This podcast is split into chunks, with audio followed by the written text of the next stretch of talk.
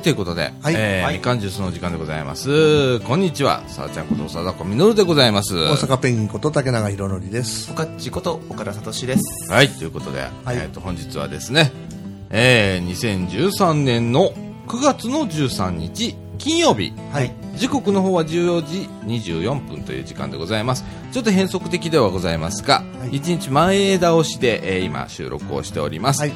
えーっと、今日は岡田くんも来てくれてね。うん お久しぶりですよね。ねどれぐらいぶり？だから、ひこの間のこの間の白浜あ白浜喋らせてもらったのあそっかそっかまあ、あれ、あれがもうすでに2ヶ月ぶりなんで。ああ、なるほど、なるほこど。のスタジオで、えー、喋るのまは、あまた2ヶ月ちょっとぶりです。そうだね。はい。はい。いやいやいやいや、ということでね、白浜から帰ってまいりまして、はいえっとね、それから初のスタジオ踊りと茨城。はい。いうことでございまして、えーやっぱり昼は暑い。暑いですね、ここはね。こんにちはですからね。こんにちはは暑いね。暑いですね。暑いです。うんあの、今ね、えっと、ちょっと、えっと、大輝、はいはいはい。ホームセンター大輝へちょっとみんなで買い物に行って、帰ってきたんですけれども、汗だく。えー暑い。ね、本当にね。たまたまじゃないね。そうですね。ね。えデブには辛い季節です。ー、ほんとほんと。でもね、ほんと、あのね、あまり正直ね、今週の放送はあの期待しないでください。はい。本当にネタないです。はいネタないっていうか、本当今ちょっと僕、あの、あの、ずっとそうなんですけど、ずっとこれ3週、4週ぐらい言ってるのかな、もう1ヶ月ぐらい言ってるかな、軽いパニック症候群。あ 頭パンクしそうですもんね。あいや、まあ、そうなんですよ。あの、何、何か1個終わらせたら3つ入ってくるみたいな状況で、えーっと、どんどんどんどん今、えー追い詰められておりますが、はい。ええあの、なので今日金曜日にしてもらいました。はい。はい。えー、っとですね、何があった？ん？何があった最近？最近？うん。最近僕は白浜から東京行って、ん帰ってきて、うん。で、みかん屋行って、うん。ってな感じですよね。あと東京の方で、えライブ？そうです。ですよね。えあ。あれ、本番出たの？え。出ましたよ。出たのちゃんと。はいベース弾けたの？一応 YouTube 上がっております。そう。ああ、そう。さっきちょろっと見せてもらったんですよ。弾いてたじゃん。そうそうそう。あの、カメラ、あの、センターに竹中さんが、おらおら。映ってなかったおらおら。ベースがセンターっての何それ？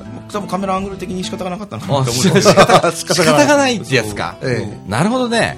で、でもしっかり引いてありましたし、うん結構遠いって言ってましたね、カメラが。え。遠いんですよ。一番奥から撮ってあるんで。で、結構望遠で多分。しっかりステージ撮ってはったんですけど、うんベースの音結構しっかり聞こえるんですよ。おお、そうなんだ。かっこいいわ。そうそうそうそおお、すごいじゃん。う。いい映像ですよ、あれ。あそうあじゃあそれアドレスをぜひあのみかんです はいですねはいフェイスブックで載せてくださいはい、わかりました。はい M 姉さん拾ってくれますはいブログ載りますんでね、はいで皆さんそこ竹中さんがそう帰ってきてくれてから、みかんジュースの方、えっとみかん屋さんの方で、うん。えっと棚作りを。そうなんですよね。今あの陳列棚のね、はい。あのこれから商品をね今雑貨だとかジジさんのガラス商品だとかアクセサリーとかね、はい。ああいうのとか絵とかね、ええ。ちょっと売ろうじゃないかということでですね、えーっと、棚を作っておりまして、手作り雑貨のね、みかん屋さんに。そう、そうですね。手作りの棚っていうね、変身していこう。ね、えーっていうような感じで、えーっと、今もう活況ですね。ですね。作業も佳境もう今日、まあ、今週から来週にかけて仕上げてしまおう。そうですね。うん。で、最終的にまあ、システムをどうするか、そうですね。ね、って販売していうことをこう、ね、詰めて、で、もう今月中にはオープン。そうです、うん。ということで、えーみかん屋で、えーいろんな雑貨が見ることができるようになります。はい。はい、これからどんどんどんどんと皆さん、あの商品が増えてくると思います。はいえーあのぜひともですね、えー今ちょっと声ちっちゃかったもしかして。うん。っていうか、声の、あの、サラ岡さんの声のトーンがちょっと低いから今日は。あ、そう。テンションのことかなと思って、関係かなと思って。テンション私のテンションですか？うん。えっとちょっと低いですね。うん。えーっと、うん、今ちょっと音音上げました。ごめんなさいね、本当にね、えー白浜から帰ってきてちょっと設定が狂っております。僕ここのスタジオが久しぶりなんで、うん。あまり違和感なかったんですけど、うん。開けた瞬間にあこんなもんだったかもみたいな。そうだね。爽快さーって音入ってるけどこれは Mac で撮れるからね。はいはい、はい。うんまあそんな感じで。うん。いやー何の話だよ。手作りの棚ですね、うん。棚ですね。でまあ、雑貨販売が今月中に始まりますと。いよいよ。よりはいいよいよですよ。なんでまあその品物をねぜひ見に来ていただきたいのと、はいあとその地域の方で私こんな手作りしてるのようん。なんて人がいたらぜひ品物を持ってきてください。そうですね。置いてもらって構いません。構いません。はい。ね。はい。えー、と一応、あのー出店手数料はい。ということで、まあ、本決まりではないのですが予定では、えー、とみかん屋が2割はい。ということで、えー8割があー出店者のの方に、オーナーさんにですね。はい、はい。行くというシステムでございます、えーそのおーその2割はいはいはカンパという形でそうですね。ね、あのまだこれも本決まりではございませんが、えーラジオ部の予算に いただこうかなと、はい、はいね、あの極貧の今もうヤバヤバ状態でやっておりますんで、えーちょっと機器の更新とか早急にちょっとやらないと維持ができないっていう状況までちょっと追い詰められているので、えー皆さんご協力をですね、い、ろんなものを出していただいて、い、ろんなものを買っていただくことによって、はい。えー、とこのラジオも支えられると、はい。地域の皆様にですね、えー、とちょっとご支援を賜りながらですね、はいえー続けていきたいかなとはいいうような感じでございます。はい。えー、じじさんも今頑張っております。そうですねはい。えー商品のグレードもパッケージも含めちょっとずつ上がってるかなと上がっております。はい。ここをちょっとこうした方がいいんじゃないとかいうのもまた、はい見ながらねね思ったことがあればもうどんどんどんどんうんコメントいただければ嬉しいかなと思います、で、前回の放送、白浜からお送りしたんですけれども、はい。その後に、えー、じじさんは白浜で納品を。はいそうですね。はい。いつものあのロハスというカフェで、はい、ええー雑貨を扱っているんですけれどもそこでまあ事実の商品も取り扱っていただくということで商品の入れ替えをしてまいりました。そうですね、ええ今までええ置かしてもらってた48点かな、うん。を、えーこちらで回収させてもらって、うん。え新たにですね、うん。さっき言った、えー、とクオリティとあとパッケージの方ですね、うん。こちらちょっと工夫させてもらったものを、えー67点ですね。あ増えましたね。はい、はい。もういただいた棚いっぱいいっぱい詰めさせていただきましたので。そうですね。もう一等地ですからね。そうですね。いやーあのー皆さん白浜行った際にはですね、えー千畳敷へ行く間はいはい。になるんですけれども、ロハスさんという、えー朝まで、ちゃう夜までモーニングって書いた、はい。えー変わったお店がございます、はい。えっとすごく店舗はかっこよくって中にね、えーあれどこのメーカーだっけ？ドカッティですね。ドゥカティですね。ドゥカティの、えスクーターが。スクーターが、はいはい。50cc のスクーターが。ね。そう 50cc なのにね結構あの存在感あるんですよ。めっちゃかっこいいやな、あれ欲しくて調べたんやけど なかなかあれないねんな。多分球数が少ないんじゃないですかね。うん。いくらすんねやろうと思って。パーツはいくらでも出てくんねんけど、はいはいはいはい。本体がないんだよ。車体が多分カッティさんはもともとやっぱ大型車を作るメーカーさんなので。だよね。少ないと思います、ねえ。だからドゥカティのオフィシャルホームページにはもう特にそんなのはスクーターとかいうジャンルすらなくて完全に旧車です。ねはい。何年のモデルかすら僕ちょっとわかん分かんないんでないけどなんかかっこいいよね、なかなかおしゃれな感じでね。ねえ。そういうバイクがですね店頭の店店内のど真ん中にドンと置いてあった飾っりてあるんですよね。かっこいいんだよねちょうど窓側には、えーカヌーでいいですかねあれ。ええ。ボートも飾ってありますし、ね店内のレイアウトすごくこだわってらっしゃるので。えってるね。であのー太平洋がね一望できますからね。一望できますね、はい。窓はい。あの南側のお窓際はカウンターになってるんですけれども、そこからもう太平洋がドカンとはい。見えると。いうことでですね。ぜひ皆さんあの白浜行かれましたらですね、えー一度はいあお立ち寄りくださいませですねそうですね。ロハス、えっとロロは、えっ、と、原子力発電所のローと のローですの、えっ、原子力発電所に炉がないって、原子炉の炉だろ。原子炉の炉。そうそう、原子炉の炉に、うんえー、ハス、ね、あの、ハス花のハス。花のハスですね。うん。で、検索していただいたらできますので、うんえー、調べていってみてください。はい。はい。はい。えーっと、オープニングそんな感じで、はい。ということで、えー、みかんジュース。この放送は NPO 法人三島コミュニティアクションネットワークみかんの提供でお送りいたします。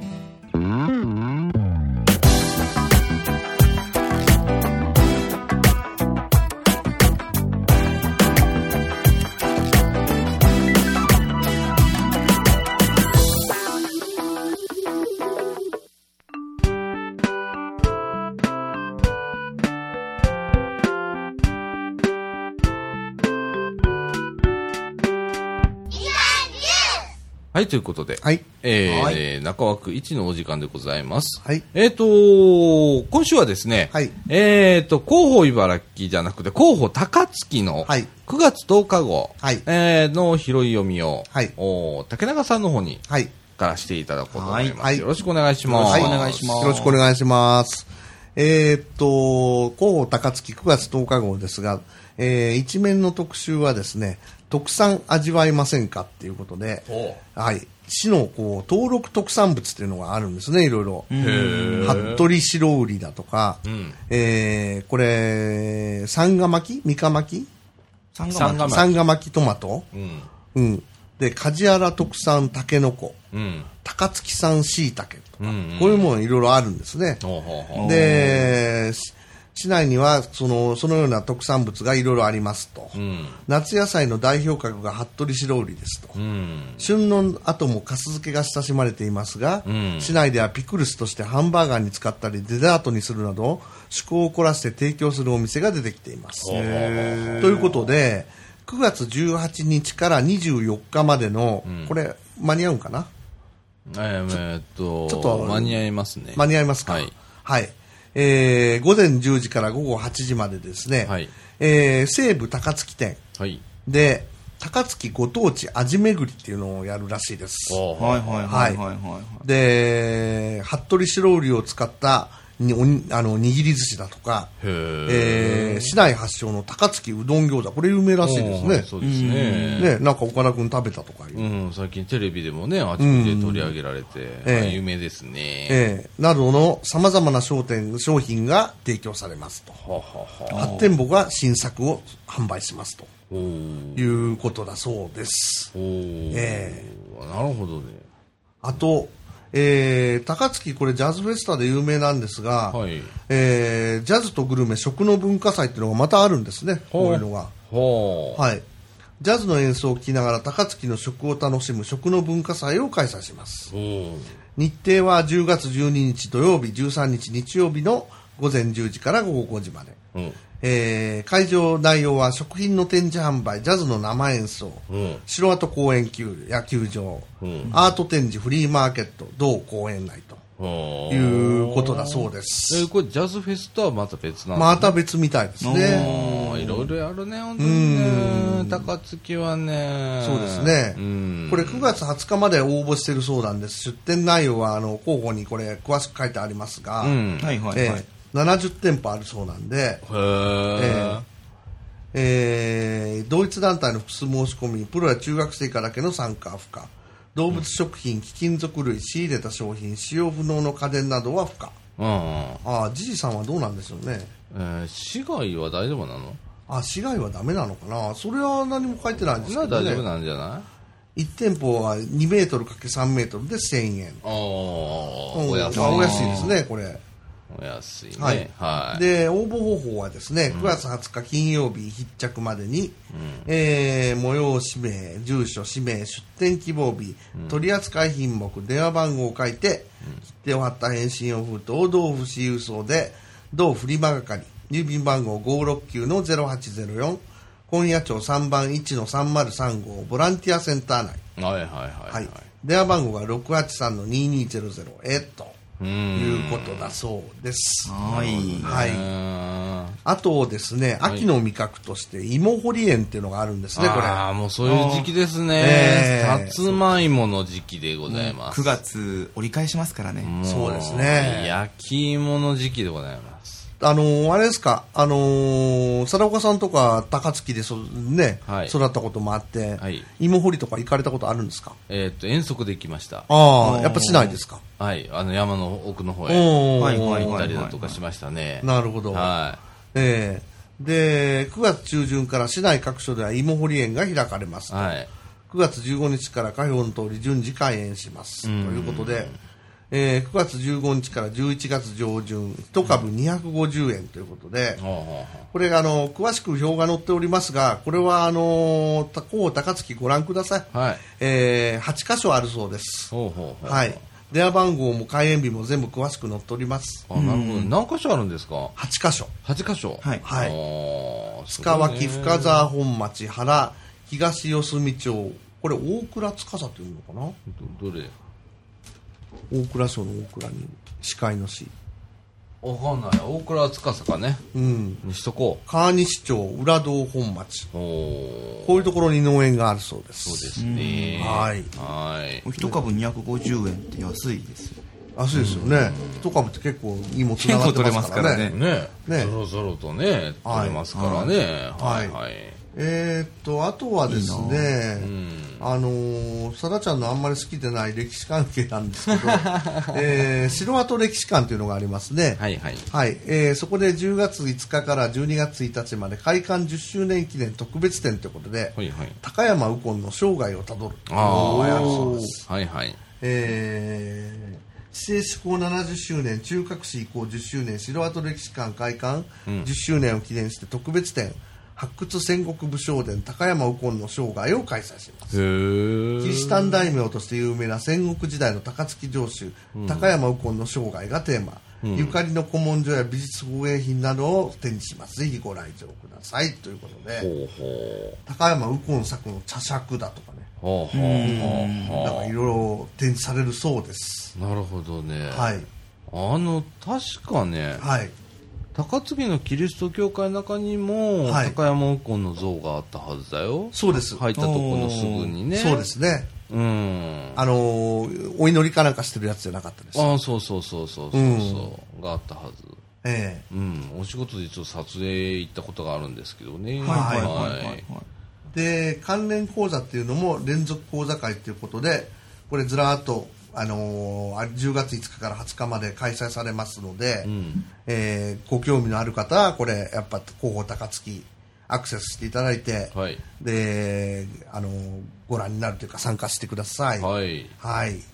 えーっと、あとは、えー私立幼稚園の入園希望者を募集ということで、もうそんな時期かよ。対象は4、5歳児と。入園を希望する方は、えー入園案内ご覧の上、受付期間中に申し込み書を持って直接指定された幼稚園へ申し込んでください。ほい。えー申し込み受付期間は10月1日から7日までです。ほいほい。ということで、ずらーっとこれ、これ、詳しく、あのー自分のね、お住まいの町名と、えーどこが幼稚園かなっていうのが載っておりますので、これをご覧になってですね、うんあの入園希望の方は、あの10月1日から7日まで応募してください。これ当たり外れあんの？えー、っとそうですね。もうすではな入園までにしよう入園決定方法ちょっと待ってくださいね。うん。はい、えー募集人人数を超えた場合は4歳児、うん。10月18日金曜日に市役所で公開抽選。うわあ。出席者が立ち会いの抽選ですね。当選者35人と補欠順を決定します。は公開抽選会は出欠自由です。募集人数に満たない場合は応募者全員を当選者とします。5歳児は応募状況により募集人数の変更を行い募集期間内に応募した5歳児を可能な限り受け入れます4歳の人はちょっと抽選があるかもしれないそうだね。5歳の人はまああのなんとか全部入れましょうとそうですね。まあ、幼稚園になるからね、5歳だったら確かそうですねそうですね。だから2年保育を受けようと思うと抽選で取らないと。そうだね。ということですね私立幼稚園でねだから僕らの時代は高槻市立だったけど、はいはいはい1年保育しかなかったから、ああ、そうですね。そうですそもそもね、はいはいははいい。あの、アホみたいに多い時代じゃだったからさ、うんね、全員行くわけなんだけど、今なんか2年保育とかあんだね。そうですね。今は僕の時からすでになりました。ああ、そ僕の2年前ぐらいからもう始まってたのか2年か3年か前ぐらいから。うん。なるほどでね僕の年代でも結構子供多かったんで、えー、と2年保育は抽選でしたね。う。ああ、そうなんや。母が抽選引いて当たったのを覚えてるので僕は2年受けたんですよ。年少3年少受けて次年長に上がって、うん。そのタイミングでちょうど真ん中に阪神大震災なんで僕。ああ、そういう時代か。はい。タイミングです。最近じゃん。そうです。最近ってまあ。もう20年近く前ですからね、まあうん。なんか意識的な1995年でしょ？はい。そうですうん、最近じゃん。はい。はまああとはですね情報プラザということで、はいはい。えーまあちょっと興味あるのは、うん。市民委員を募集しますと。い。ははい、市は次の通り市民委員を募集します、うん。いずれも多数選考報酬は日額9100円、あ。うん。応募期間は9月10日から27日金曜日まで決心有効。うん。ということで、うん。え1番がですね、ん。地域温暖化防止委員。はい。はあはあはあ。1地域温暖化対策実行計画協議会。は地域での温暖化対策を推進。はいはい。近く定員はですね4月1日現在18歳から69歳で、年2回程度平日昼間の会議に出席できる人、うん。2人、うん。原則男女各1人と。うん。期間は11月22日から2年間。うん。はい、で応募方法は郵送か直接小論文を家庭から取り組める温暖化対策についてを戦時程度、うん。応募動機も含む様式自由、うん。ということでこれを書いていただいて略歴住所氏名、生年月日性別電話番号を書いて、ん。環境緑生課かっこ市役所本館5階電話番号が674-7483へ応募してください。はい。はい、えー、2つ目ですね、ん。減量推進委員、うん。はい、廃棄物減量等推進審議会。うん。ゴミの減量について審議します、うん。えー資格定員は年3回程度平日昼間の会議に出席できる人1人、うん。えー期間は委託日から2年間。はいはいは応募方法は郵送か直接応募動機戦時内様式自由に略歴、住所氏名年齢性別電話番号を書いて、ん。資源循環推進課、うん郵便番号569-0066中川町2番14号、い。うん。えー電話番号675-5312へ応募してくださいああ、なるほど、ね。ということだそうです、えっ、と、日当ですか、それ？はいはあ。日額って書いてますね、日当で、いいね。結構いいですね結構いいですねいいね。2年間ですから結構長長期っていうのは長期ですねうん、でもね、年に2回ぐらいしかないでしょ？えーっとさっきの話で言うと。そうですねうん。ああそうですねスポットでトントンっていう感じで。年2回か3回ぐらいですねね。まあ、あの、ね、お暇な方そうですねで、ちょっとこう、興味のある方は、ぜひ、ぜひ、応募してみてください市民の声を上げてくださいませ。はーいはい。あとはですねざーっと見ましてですねうーんとあこれですね、災害対策本部が想定訓練これ大雨で市民参加の訓練なら中止になったんですねはいはいはいはい。これ8月25日市民の皆さん関係団体の協力のもと準備を進めてした市全域大防災訓練は、大雨洪水警報の発令により市民参加の訓練などは中止となりましたがほ庁舎内で災害対応のシミュレーションを行う頭上訓練を実施します、う。うん。頭上訓練では直下型地震を想定し生涯学習センター1階展示ホールに、えー浜田剛市長を本部長とする災害対策本部を設置。約100人の職員が芥川大橋の倒壊など市内各所から入る被害情報をまとめ、対応する訓練を行いました。これ貞岡さんまさに見たかったもんじゃないですか、そうですね。災害対策本部が一番見たいですね。はい、うん。それはやったそうですね。災害対策本部は。設そう置したそうだね。です。あのね、やっぱりね、はい。どうコントロールしてるかとかね。はい。はいはい。どういうふうに、まあ一つの地図をよく囲んでさ、はい。えー警察だとか消防だとか、はい。市の職員だとか関はい係機関がこうね、ああだこうだってやってる姿を見るんだけど、え一体どういうやり取りをしてるのかなって昔からすごくそこは興味があったわけ。あで本当にそういうやり方じゃないとダメなのかなって思ったりだとか。一箇所集まって。各機関の連携ですね。連携を、はい。うん、ずっとそこに張り付いてそれをやってるんだけど、はい。どうなのかなって思ったりはい。するので、えー見てみたいですね一回ね。ああ、そうですね。ね。リアリティなところでそういうのを見てみたいなと思いますね。はい、ねえ、ねえ、防ねえ防災にお詳しい、あの、貞岡さんも、いやいや。ぜひ見たかったと。興味があるだけですからね、ええ。あのーでねそういう防災とかさ、はい。そういうのをもっとこう特に対策本部とかそうなんだけど、はい。市民に見せるべきだと思うのよ。はい。うんどういう情報が必要なのかっていうことを知ら知らせるには、それが一番早いような気がするのね。なるほど。うん、市民にこういうことをやってるんですと。はい。だから。うん、こういう起こった時にまずこういう情報が欲しいんですよと。はいうんだから皆さん進んでそういうあ例えば安否情報が欲しければ、はい安否情報が欲しいんですとはいいうようなことを市が先にも言っておくと。はいうんならし避難所行った時に真っ先に安否情報にみんな記入して、はい。でそこで情報集めできるというようなシステム作りっていうようなことが必要なんじゃないかなっていうのは前から思ってますうね。ね。情報収集における優先順位って大変ですもんね。大変大変、えでねそれはやっぱりね情報提供する側が一番ねあの、はいアクションを起こさないとダメなんだよ。そうですね。いつまでたってもあの集まらないのはいやそんないいるの？そんなとか。てか。あと あのよくあのもう個人情報だからなんていう人がいるけど。あの人命に関することで個人情報保保護法は関係ございませんので。そうです。はい、緊急時はですね情報提供しなければいけませんいけませんというか、えーあの個人情報保護法の中の対象外になりますので、ねはいそういうことをちょっとこう候補してほしいなと思いますね。えなるほどね。はい。はい。まあ、そういうところです。はいはい。以上ですね。はいはいえーっと、候補茨城もあったんですけど、すっかり持ってくるの忘れました。はいえーっと、また1次週ですね日、もうね、えっと、今月はね、あんまりちょっと、どったことなかった。あ、そうですか。やったこんなこと言っちゃった。えーっと、もうね、9月も中旬なんで、はいえーっと、次回はもう、あの、10月、はい入ってから10月号、えー読みたいと思います。そうですね。はい。はい。いやいやいやいやいやいや、もう最近さ、まあ話全然変わるんだけどさ、はい。まああのーこのみかん屋さんもなんかちょっと忙しくなってきて、っていうか、なんか、いろいろなやることが増えるんだな。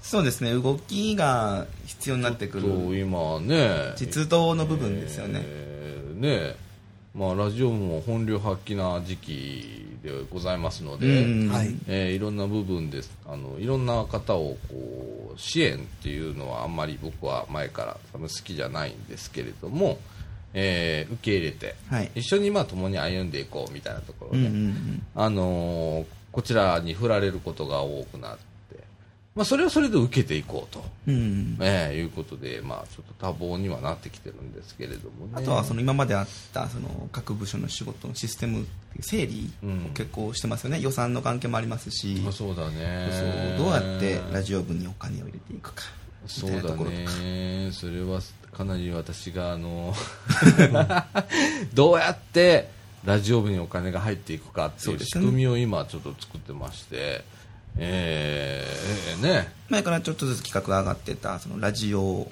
インターネットラジオ配信講座うんとかですね、うん、とかね、そういうのを全てもうあの還元する。うん。っていう形であの我々ができるのはこう情報発信とはい。参加する方のサポートっていう意味ですから、えーそこへやっぱりねお金必要ですもんね、そうですよね。なくてできるんだったらねいいんだけど、やっぱり機械壊れるし継古く続するなるし、え。機材がやっぱり、ね、機材にかかるからね、そろそろヘッドホンをね。これヘッドホンしないと本当に 粉々がついちゃうからね。そうなんですよね。本当にね。それはちょっとどうにかしなきゃいけないなと思っておるのとあとまあ竹永さんまたあのーえっと睡眠時無呼吸症候群と いうことでございまして、はい。えー喘息に引き続きですね、はい。えーっとまた新たな病が、はい。えー発覚をいたしましてですね、はい。えー今からダイエットをはしなければ、あいけませんね。はい。はい、うん。えーサマーキャンプの時も、えー僕とおかっち一緒にお風呂入ったんだけどさ、あのー、国空さんのさ、お風呂って、屋上にあんだよね。そうですね。屋上にあんだけど、シャワー浴びててもどっかで、ガー、ガーって聞こえるんだよね。あれ、あれは竹永さんの声？いびき？とかって言って、おお、竹永さんのいびきだみたいな。ね。よく聞こえますね。うん。言ってで、ましたもんね時々それがピタッと止まって、死ぬ死ぬ死ぬ死ぬって言いながら見てて、カウントダウンしてたのあれな。カウントしましたよね。ねあのー、30秒とか40秒とか いっちゃうから、あこれはそうだわって思ってね。えうん。で、ようやく受診をしまして。はいうん。あのー、近々に、はいえっと、検査入院、えそうですね。うんはい。あのー、19日から21日まで、はいえーまたちょっと入院してきます。そうですね。はいあのーなので、えっ、とね、はいえ、21日から、から？はい。19回ですね。19からから21 21日日までだから21日は大丈夫か。大丈夫ですそういうことだよね。うん。いや、本当あのー今のうち、もうみんな治そうね。そうですね。私、この間ちょこっとね、はいあのーちょっと病院へ、ちょっと月一の病院行きまし、はい行ってまして、はで、えっと、ひ薬をね、最後もらう。はいで、処方箋がね、あの他の薬局じゃないのよ。院内処方なのよ。ね。うん。だからさ、院内で待たなきゃいけないんだけど、はいはいはいその時に限ってさ、コンピューター壊れてやがんのよ。ほんでさ、今大変今日はお待たせすることになりますと。うん。えーっと、大体まあ2、3時間は最低見ていただいて、最初の方はまあ4時間ぐらいとかつ、はぁみたいなことになって。で、俺もう、あの、座ってらんないのよ。うんあれは割とせっかちなとこあるからさ。はいはいはい。ほんでさ、あの、外出てさ、でちょっと散歩でもしようかね、とかっつってうん。あじゃあついでにちょっとツイキャス久しぶりにやってみようかみたいなことで、ね、ウォーキングツイキャスを、ツイキャスっていうのは生放送なんですけど、はいあの iPhone で、とか、アンドロイドもあんのかね、あれ。アンドロイドもあります。ねツイッターと連携してですね、うんその場で、まあ、内蔵のカメラを使って、うんえー動画を配信すると、ねライブで。で、みんなツイッターで、あの、つぶやいてくれたことも画面に出ますんで、それを、まあ、お返事を返しながら歩くっていうやつなんですけれども、えっ、と、30分、1回30分流せるんだよね。投げ銭がなければ。はい。うち投げ銭なかった、誰も投げ銭してくれなかったんで、30分でピタッと終わってしまって、プラス10分ぐらいやったのかな。ありましたね。ね。だ計40分ぐらいやったんですけどあれ40分歩いたんですか？いや、そう前後はまた歩いてるから、はい結局のところは1時間半ぐらい歩いてるのよ、俺、ああのー前後で。で、汗びっしょ。うん。でもう9月だからタオルいらねえやとかって思って出て行ったらさ、もう暑いんだね。でさ、あの、まあ、病院はもう北大阪警察病院っていうとこ行ってるんだけどさ、山の、お山の病院なのね。はい。はいはい。で、山のところで坂登っていくわけよ、ずっと。えな息は上がるしさ、すっごいなんかもう、母言ってますわ。えっ、と、ぜひあの、ツイキャスでね、えっ、と、COTOX、COTO、アンダーバー、レイディオ。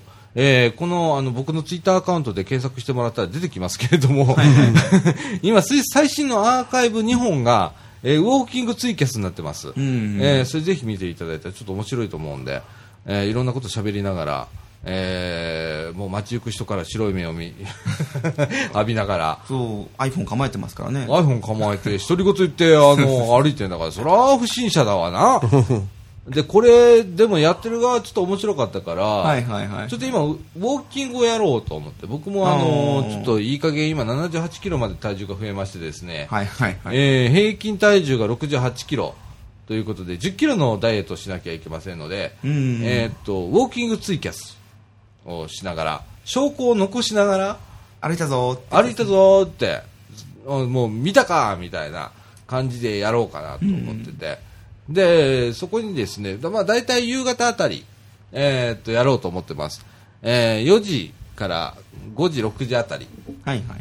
4、5、6, 6時あたりのどっかで、えーツイキャスやりますので、えーっと、ぜひともですね、COTOX、COTO、えーアンダーバー、 RADIO、えーこちらの方ね、えっと、ツイッターでフォローしていただいたら、はい。で、えっと、ツイキャスのなんか、ツイキャスビュアーかなんかで、えーお気に入りみたいなの入れといてくれたら、あれ通知してくれるんだよね、あれ確か。そうです。ね。おうん。ーだからしていただいたら、ピローンってなりますピローンってなりますんで、えーそこへしていただいたら、ああ、さあちゃん歩き出したなと。うんうんうん。うん今からぜいぜい言うんだなと、大汗かくんだなということでね、えー見ていただければなと思います。はい。えーっと、まあ、そういうね、あの自分にペナルティを与えながら、うんえー何かこう楽しみながら、えー やるわけですよ。ね、あの IT を駆使した、えー M、M ですよね。まあ、面白いですよね、今、本当に。面白いよね。発信するって面白い。だから俺ツイキャスってめったにやらないんだけど、はいはいはい。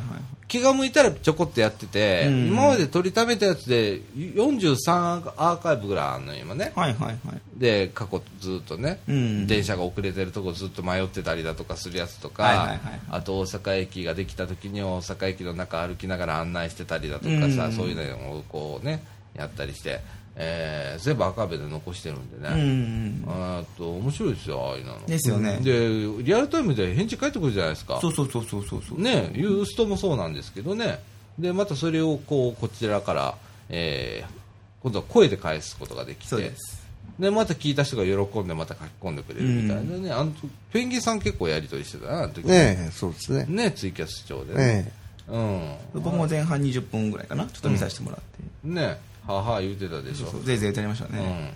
うん、ね、ああれ面白いね、でも。僕もだから外行ったんです、あの時。うんで、あの、暑いわーって言ってはった時に、うんあー確かに今日は暑いと思って、僕もタオル持ってってなかったんですよね。ちうんょっと舐めてたんですけど。うで、携帯で見たら、最高気温34度。ああ、30度超えたら、うわー猛暑まで行かないけど、真夏日だーと思って。本当だね、暑かったです暑かったんで、ほんでね、木陰入るとすごく涼しいんだよね。風がいい感じに吹いてね。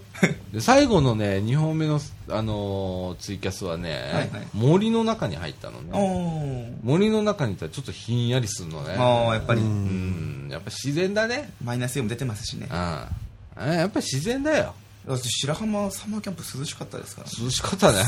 こっち帰ってきてやっぱ暑いわってなったんで。暑いなってなったね。そうそうで夜が特に温度差がすごいあるんじゃない？ですね。白浜の夜は本当に扇風機いらずで。そうです。ね。おい涼しかったです。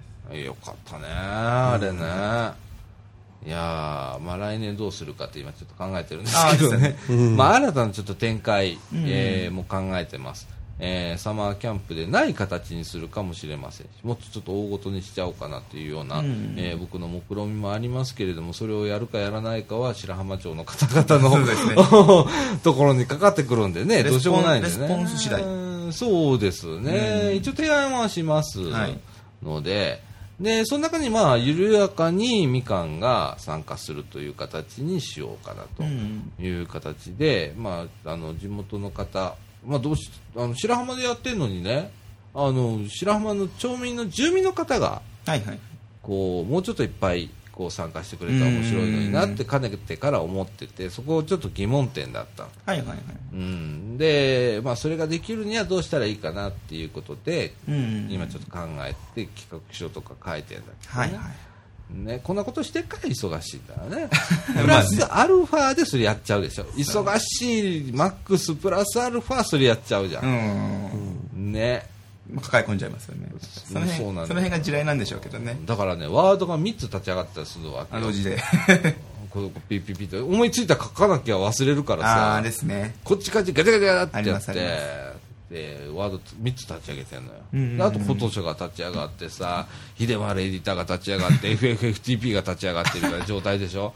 もう画面めちゃくちゃよ。だからうち24インチが2台いるんだけどもあの今度27インチ2台買おうと思って。お大きくなるんですね。うんあの解像度もちょっとあのもうちょっとあるやつね。あだ僕それ引き取るんで僕の21.5インチここに寄付します。何 ?22 台あるんだよあそうそう僕も21.52であるんで。ああはいはいはいはい。いいよ別に。あいいんですか？まあまあそんな計画もまあ立てつつ。そういう計画、はい。立ち筋入るけどね数分間ああ全然まあ大丈うん。数分間したら消えるけどね。夫情報発信の話ですけどさっき言ってたそのツイキャスですか？はい。まあ、ツイキャスのウォーキングツイキャスの話したりとか、うん。昨日ちょうど、えっ、と、Facebook とか、うん。ツイッターの話をちょっとね、あの、掃除時のカフェロハスさん、ロハスじゃない、カフェ、え小品さん。星名さん。させてもらったんですけど、うそうあの話をした後に、うん。えーとまあ、ちょうどやっぱそのコミュニケーション取ったことで僕もテンション上がって、うん。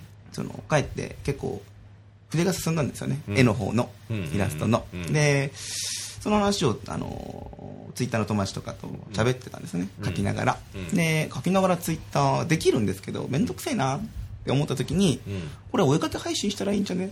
あ、そうそうそう。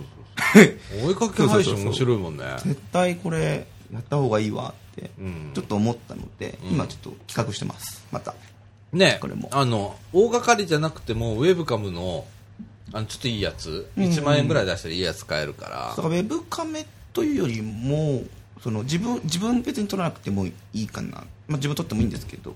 あーそうそう撮るのまあ、そう撮るのがまず一つと、うん。あとは、えっと、デスクトップキャプチャー、うーん。こっちの方が手間がなくていいかなっていうのはあります。あのね、僕が好きなのは、はい。タブレットと画面がどっちも映ってる方が面白いわけよ。ああはいはいはいはい、うん。まあ、2画面ですね。じゃあウェブカメ1の、うん。えーデスクトップキャプチャー1みたいな感じですね。はいはいはい。そういうの方がなんかちょっとね、リアリティがあって。あーだから俯瞰で撮ってるやつでも結構わかるわけよ。うんうんうん。うん。あの、配信する時の解像度さえ高ければ、はいはいはいはい。あの、全画面表示とかさ、うんうんうん。拡大表示で、割と見れるからさ、こういう、その代わりまあユーストとかなっちゃうんだけどね。はいはいはい。とか、あとニコ生で、ややるとしたら多分ニコ生かなとは思ってます、で、ちょっと解像度を高めに、高めにしてね。高画質で流すっていう方が、うん。み見てとしては面白いよね、きっとね。うん。てほんで、あの、ちょちょっと愚痴りながらとかね。あそうですね確実にあの配信するタイミングは締め切り前とかなのでうん。そうそうそうそうあんな、あんな、あの、なんちゅうんかな、黙ってんだよね、大体。あー僕絶お絵対喋ります描きキから、ね、ャスってさ、で、たまに女の子で、一回だけ俺ね、釘付けになったことがあるんだけど、はいはいずっと喋りながら描いてるわけ。ああそうそうそうそうで、それはちょっとハマった。つもりあとのジャズ漫画みたいですね。なんすか、それ？ああったね。裏側に、あの、裏側に逆側ねのやつ喋りながら。あーガラスに書いていくやつね。大体2パターンですねそのもう完全にチャットコメントのみのうん絵師さんうん。とあと喋る人うん。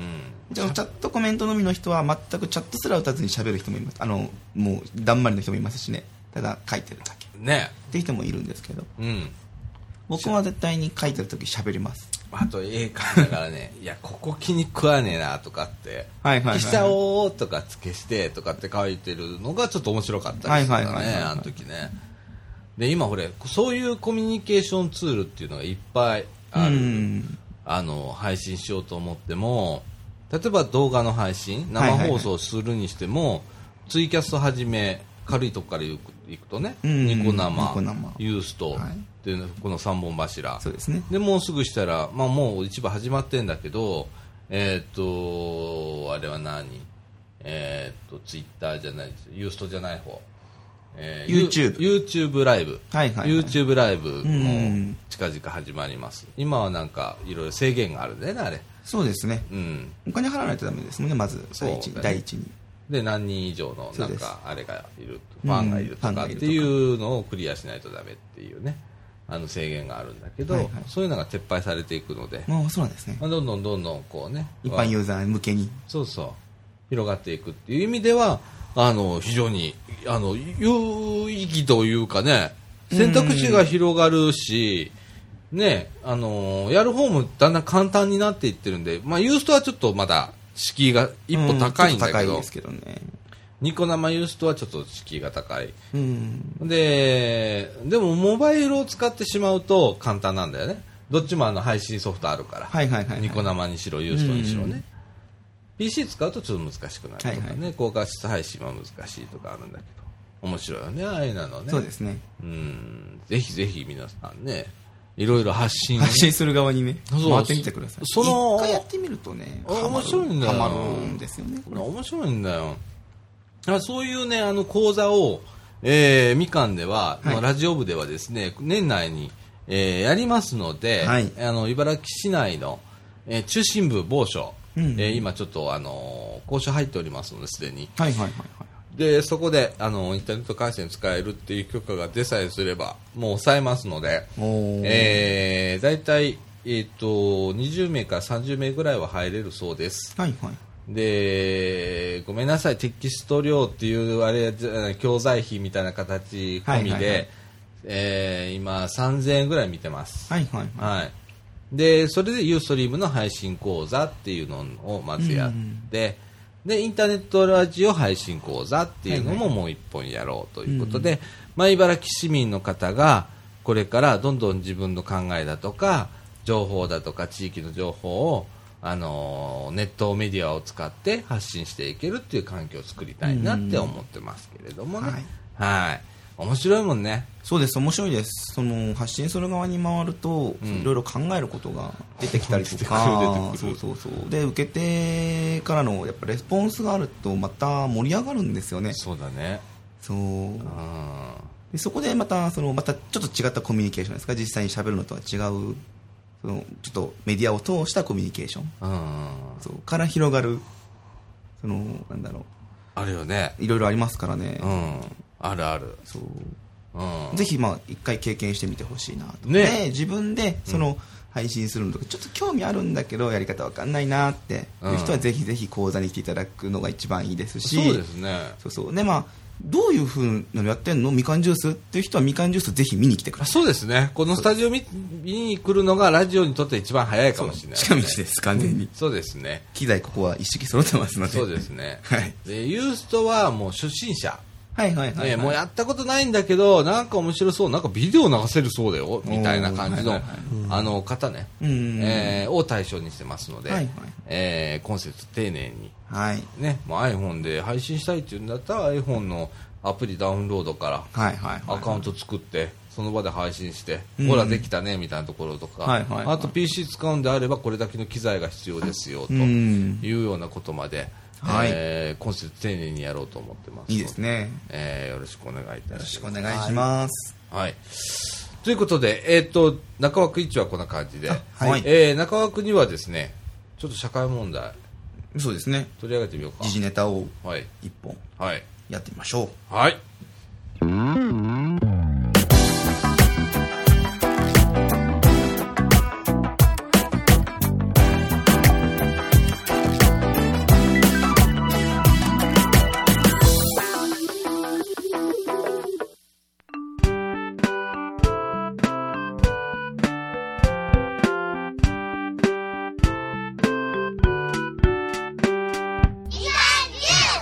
ということで、はいはいえーっと、中枠2のお時間でございます。はーい。ということで、えっと、オリンピックが、そうです。あ東京決まりまして、はい年、2020年ですね。20年ね、はいあの、僕は、来なくていいかなって正直思ってたのね。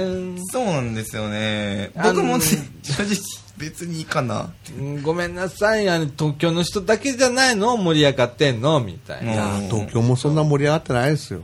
一部だけでしょもうでもね、取り上げられる、ニュースとかで取り上げられるのは、すごい待ってた感が伝えられるわけですよ。伝えられるんだあのニュースはね、なかなか面白いですよねなんか、すごいですよね。なんか恣意的なものを感じるねえ部分は、まああるんだけど、うんまああの、決まったっていうことはもう、あの、それこそ本当に最高のオリンピックにしなきゃいけないわけで、そうです。まあ決まったからには、まあ、とことんやってもらいましょうと。はい。いう感じですよね。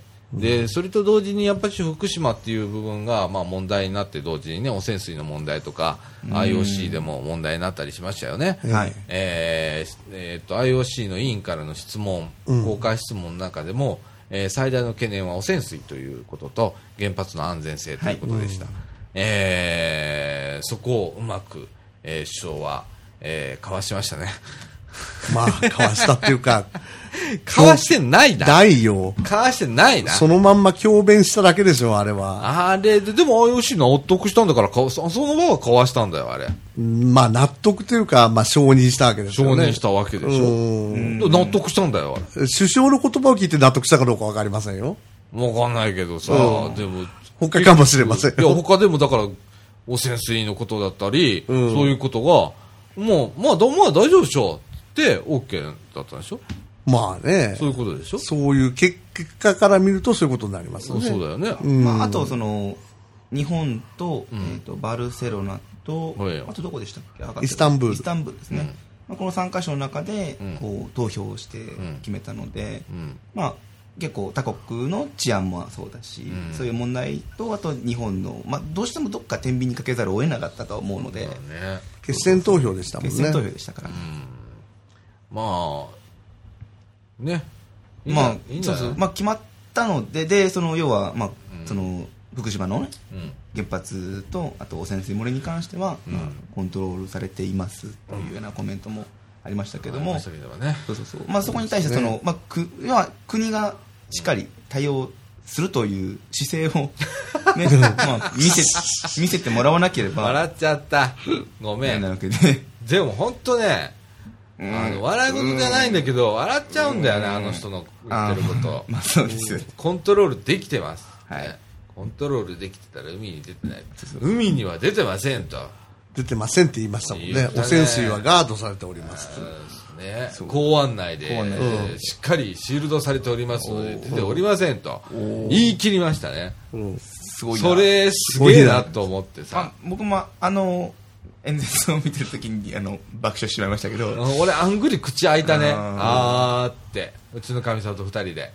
家族で爆笑でしたね言い切ったな、こいつは。よく言い切れたね。まあそうですね。よく言い切れたなとは思いますね。うん。な何シ何ミリシーベルトなど何メーターだのってよう言い切れたなと思って。はいはいはいはい。いやいやいやこれはどうなんだろう。そういう状況って。あともう一人ね、猪瀬知事でしたっけ。あのー原爆に、原爆じゃない、原発だ。原発による、あの、障害とか病気とかは、現在、未来、過去において、あ過去、未来、現在において発生しませんっていうのも言い切りましたもんね。うんもう一回言って。何？原発によるね、ん。障害、うん。体の障害とか、ん。そういうことは、うん。過去、うん。現在、未来においても発生しません。ああ言い切ったわけね、じゃあ猪瀬さんその数年先どうなんだろうね。うん多分その責任問われないんだよね。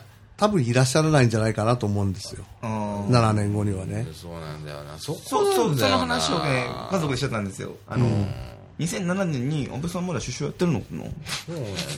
そのさだからその時効じゃないけど、はい。そういうのが言ったらその職をうん。終わったら時効が来るわけじゃん。はい。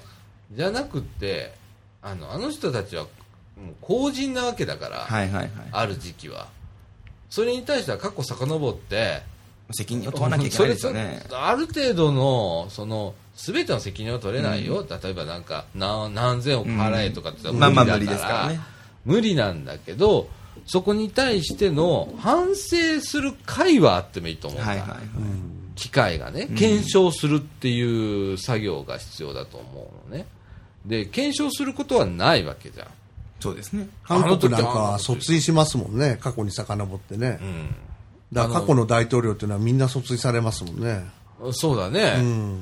まあ状況が変わるとかいろいろあるから、俺は検証でいいと思うの。その検証して、その次に同じようなことを繰り返さないっていうようなことをすればいいと思うの。で、ペナルティは、うーん、難しいな。そこは。うん。うん、罰金刑とかさ、うん。その訴追っていうことはそういうことでしょ、うん。あの禁錮何何年とかそういう話でしょ、それはなんかちょっと酷かなとは思うんだけど、その分公人はそそれだけしっかりしなきゃダメだよなうん。でその国民も俺たち今こうやってさいやあれねえよなあの発言って、はい出てませんとかねえよなって、で終わっちゃってるこの国怖いよねと思うわけ。うん。その発言で終わっちゃってるこの国っていうのは。はいはい。で一部の人は AAO ってやってんのまだ。うん。一生懸命、はいはい。でもそこメディア取り上げないじゃん。取り上げないうん。で安全です。安全ですっていうとこだけをメディアが取り上げる。まだメディア論になっちゃうんだけどさ、うんまあ相変わらずこれだからさ、ね。でさ、あの、ちょっとオリンピックの話からはそれるんだけどさ、えー復興住宅うん。の建設率、完成率が、うん。えーっと、1.6%? らしいですね。ばっか言うんじゃねえよ。何やってんだと。うん。あの、あ何年かかったんだと。うん。2年半ですね。で、1.6%だとよ。うん。ということは、あと100年かかんだよ。うん。単純計算ね。もうなんか、はぁって。いうやつですね。ね？うん。ありえねえじゃん、そんなの。それでいいわけないじゃん。いいわけないです。それの、えっ、と、理由が人材不足、雇用の不足って。人材こんだけ、ねいくらでも守ってますけどみたいな。え。で、コンクリート上がりました、1.6倍。じゃあなんで1.6倍上がったのか調べろと思うわけよ。おかしいじゃん、そんなの。便乗値上げじゃんと考えても、みたいな。需要があるのに上げるかって話ですよねそうだよ。要はうんそうだよ。ガソリンと一緒じゃないですかガソリンと一緒なのに一緒にすんなっていう。本当ですよねそういうところは。ね。で、なかなか知事として予算が決まんないから進まない。はぁとなるわけじゃんか。読めない。先が読めないから怖くて進めないって言ってんでしょ？ばっか言ってんじゃねえよと思うわけさ。で、そこにはさ、仮説でさ、あと何年暮らせるかあれって勇気だから、はいはいはいえっ、と、えー、再々延長までいけるのかな？7年とか言いま7年。う。うんんだよね。うん。となると、7年を越すと、なくなるんだよ。今までの前例で言うとね。うん。でもさ、7年仮設に住んでるって、かなり辛いぜ。うん。間違いないですねあのプレハブに。うん。で、子供がさ、最初はその赤ちゃんでとかってうん。いたんだけど、後に子供がまた一人生まれてとか、うんそれが育っていって、7年だったら環境変わるわけでしょ。小学生ですからね環境変わるじゃん。うん。だ、なら、その部屋狭くなんで？とかさ、はいはいはいまあ、じいちゃんだって置いていくわけじゃんか。はいはいはいとか、まあ、じいちゃんとか、あそこら辺の対策は結構進んでるみたいなんだけど、仮設の中でも。うんでも若い人っていう、こう、子供を作る世代とかっていうのは、環境変わるわけじゃんか。うん。俺、どうすんの？とかさ。うんうん、なんかもうちょっとこう、何、えっ、と、それこそ国民の目の前に問題をバンとばらまいて、国がね、はいはい国がよ、もう僕たち、ちょっと本当分かんなくなりましたって言ってもいいと思うんだ、俺。ああ意固地になんなくても。国交省さうーんまあだからなんだろう手をつけてるふりをしてなんか目背けてる感ん。があってか、本当に手が回らないか。はいはいどっちかだと思うんだわ。で、それをさ、えー例えばお金ばらまく時も、なんか沖縄のよくわからない港湾整備に復興費が回されたとかっていうのあったじゃん。はいはいはいで、それ全部回収できたかって、まあ、ほとんどは回収できたのか、あれ。一応は。うん。かいあの回収したのよ。うんこれ、これはダメだっていうはいやつはね。でもさ、最初にそのお金を出す時点で本当は気づくべきことじゃん。まあそうですねどう考えても。そん なの？なんでそんなに甘々でそんなの通んのみたいなうんところの問題とかさ。もうちょっとこう考えないとダメなのかなって、それをもう国じゃ無理なのかなって思ったりするときは。うん。うん難しいですね国民会議するとかさ、あると思うのよ。例えばね、えーとブロック別に分けて、はいはいはい例えば近畿地区でそういう委員会作ってとか、各ブロックに作って、同じ題材について話をして、ある一定の答えが出あの期限設けて、答申出すじゃん。はいはいはいで、答申出したら、その答申を平均値取りゃいいわけじゃん。うんとかいうようなアイディアねえのかよ、国の中にはと思うわけよ。自分たちで何もかもしようと思ってさ、いいようにするわけじゃん、いつもそうやって。そうですねで、困った人が一番犠牲者、さらに犠牲者になるわけじゃんか。バカ言ってんじゃねえよと思うわけ。そこら辺はね。だから、やっぱこう、国民の純粋な心ってあるわけじゃん。はいはいはいこの、なんか、お金みたいなところのさ、しなんか、あるわけよ。その上の方には必ずあるじゃん。はいはいいろんな、そうですねね、業界とか、業界団体だとかさ。そういうのをはな一回切り離すには、国民に、あの、そういう、えー話し合いをできる場を与えないとダメだよ、やっぱもうう。ん。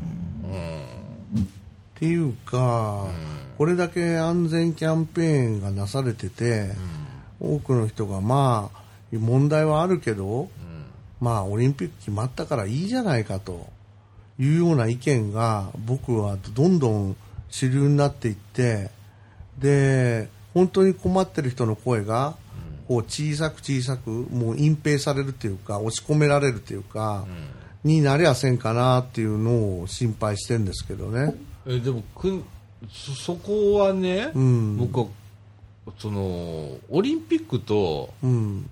原発とか震災の問題は全く別の話じゃんもともとは。うんだから別個に考えないとダメだやんか、うん。だからオリンピックが来たから、うん。震災とか原発が終わるってことじゃないわけじゃん。本当はね。どう考えても。それはね多分国民そこまでバカじゃないと思うから、うん。俺みんな分かってると思うんだ。それは分かってると思うよ、俺、うん。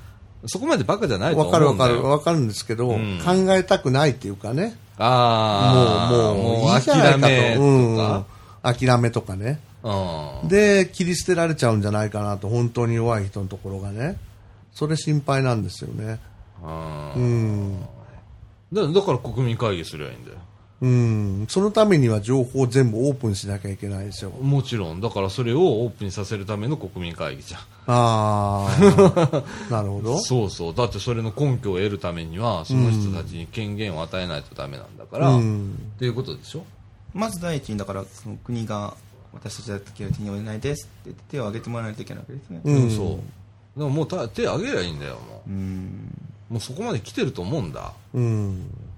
内心そうなんですかねやっぱり。あああのねこう原発とかそういう話だけじゃなくて身近なところで言うと道路の維持管理とか施設の維持管理っていうところはもうすでにもっとかなりやばいとこ来てるからね。あ公共、公共構造物はい、の老朽化とか。老朽化っていうのたまにたまにメディアでたまにあるでしょたまにこんだけ予算かかるけどその予算あんのか的な話をん。ニュースとかでやるんですけど、うん。大阪は結構進んでんの、はいはい。大阪は、えー、と日本一進んでるから、あその老朽化した橋を書き換えたりするっていうことに、なんかこの近くで言ったら鳥ヶ谷大橋だって書き換え済んだじゃん。ーあーはいはいはい。とかって言ってあれ割と新しい橋なもう他の地域から見たらよ、うん。まだまだ使える橋だっていう認定なんだけど、思い切って大阪はやっちゃうからあのぐるぐる回ってんのよ大阪は、メンテが、はいはいはい。まあだけどこれがね地方に行くと全然ダメだったり、はいはい。ある大阪府の中でも市町村になるとダメになる。不動は大丈夫、はい。危ないのは国道と市道とか、はいはい。町道とか村道とかっていうとこやばいよな、これはその東京都市部の方でも、うん。要はちょっと郊外に出ると危ないところがたくさんあるってことですよね。まあ、東京都の場合は、まあ、都道だから多分潤沢にお金は回ってるかもしれないけどっていうの回ってないとこもあるだろうね、はいはいはい。うん。だから高速道路だってそうだよね、首都高がこの前なんか予算決定したらしいですね。うん。決定して言ったら専門家がうん。試算しただけ決定したわけじゃなくて。あ決定したんじゃないんですか？あの資産を出した、うん。これぐらい大体かかんじゃねっていう。うん。とこなんだけど、実際あれってやってみたら、まあ、上からトントンって叩いたら分かんないから、うん。実際工事始めたらあれもっといってんぞっていうことになるのよ大体、うん。だからまああれの1.5倍とか見なきゃいけないと思うんだけど。はいはいはい。うーん難しいな。うんこれこういう問題とかいっぱいあんのよ。はいはいだから諦めて諦めては欲しくないんだけどちょっともう本当にあのお願いしますと、はいはい。えーパブリックな皆様っていう感じの、ううん。ん皆さんにちょっと考えてお知恵をくださいでいいと思うんだわ、うん。それが社会参加だしねえだって裁判所のなんか今何裁判員制度？はい。あれ真っ先にあの国民に委託するんだぜ。まあ そうですね。もっともっと低い次元でもっと簡単なことじゃんそういうことって。のはずじゃん。そうですよね。一番難しいとこ手つけれるんだよな。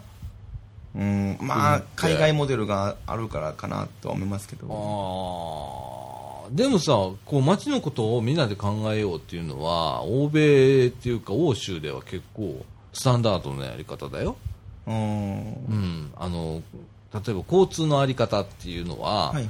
えー、とその国民とか市民とかの意見でそれで平均値取って作るんだから、はいはいはい。うん、日本みたいに国土交通省が答申っていう形で計画線勝手に引いて、うんあと電鉄会社に免許やるからここ引きなさいみたいなことはやらないもんそんなこと、だってそんなんね今は当たったことないんだから、はい日本のあの、えー、とあれ5カ年計画とか25カ年計画とかあるんだけど、あれでさ路線図が出るのよ、うん大体ここら辺今度延伸しますとかっつって、はい当たった試しないんだからあれで。あ需要見込みとか。何年後なんて見えてないんだから、ねそれの最たるものが今、えっとちょっと渋滞するところ例えば2車線の道路を4車線にしますって言うじゃん。はい。でもこれが10年15年経ったら人口減るわけじゃんか。車も減るわけじゃんか、はいはい。ガラガラなんで。そこにどうなるかって維持費だけかかるんだよ。うんっていうことを考えてやれよと。今今で判断すんなって。先見ろって今ちょっと我慢したらいいだけじゃんとかあとちょっと知恵を絞って分散化させるとかそっちへ知恵を絞らないとあとまた後世の子が泣くことになるじゃんって。うん。あなんでわかんないんだろうねあれ。役所の人。うーん。なんで作っちゃおうと思うんだろうね。とりあえず増やせばいいかっていう安易な感じ。安易な感じ。一番簡単じゃん答え出すの。そうですね。混んでる。いやじゃあ増やそうっていう。いやじゃあじゃあねじゃねえだろう と。はいはいはい。うん。と思うんだけどね武田さん大丈夫ですか？うん？いや、さだちゃんのテンションがだんだんこうやって上がってきたな。もう本当こうこうなるからね。さっきから公爵士みたいになってきたないと思って。マジでねうちわかな、うちわじゃない、センスかなんか持ってきた方がいいんじゃないかなと。パンパンとか本当 ねそう思う。うん。うん。あのなんだろう。本当に行くとこにお金行ってんじゃね？行かない世の中じゃん。そうですね。うんそれこそ削減したりだとかなくなったりだとか行き届かなかったりするのうに、んどうでもいいことにお金がジャブジャブいっちゃってるこの世の中でさらにそれが赤字なんだからたまったもんじゃないな、それってちょっと税金返してもらえますかそれっていう本当あの、だって俺たち今700万ぐらい借金してんだっけ一人ですよね一人700一人万700万なうち夫婦2人で1400万だぜ言うとくけど1400万の貯蓄うちねえわ。あー。まあまあ。死んだら終わりじゃん。そうですね。うん。それ後世にまたツケが回るだけじゃん。か新しい子に乗っかるだけですから。あらかわいそうだよ。さあどうするってなるよな。うん。金するかも。っていうのが、アベノミクスの考えでもありましたけどいね。やなあれ吸ったらどうなんの、そしたらインフレになるでしょ。う物価が上がる。通貨価値が下がることによって物価が上がる。物価が上がるそうです。国債の価値も下落する。国債はまあな俺なんか持ってないから国債なんかどうでもいいと思ってるけど、ねあのあれなんだけど。どうなんだろうね。価値が下落して金利が上がる。金利が上がる、うん。国債の金利。も上がる。だから借金そっちに返さなきゃいけない。ダメか、うん。どっちにしてもダメなんだどっちにしてもダメなんですよ。ダメなんだよね。だからあの地道に使う分を減らしてうん。返していこう。方かないわけね、個人の経済と一緒ですよ。うん、多分ね。そうだね、うん。うんでそかのまあ国債持ってる人間が放棄するかどっちかだよね。ああの それもありますよ、ガラガラポンっていうのガラガラ。ポンです、まあ、日本があの戦後やったみたいにね、はいはい。もう預金封鎖して、でもう全部さ借金はチャラということにして、で新しい円を作って、えだから国債でしょ？うん、そうそうそう。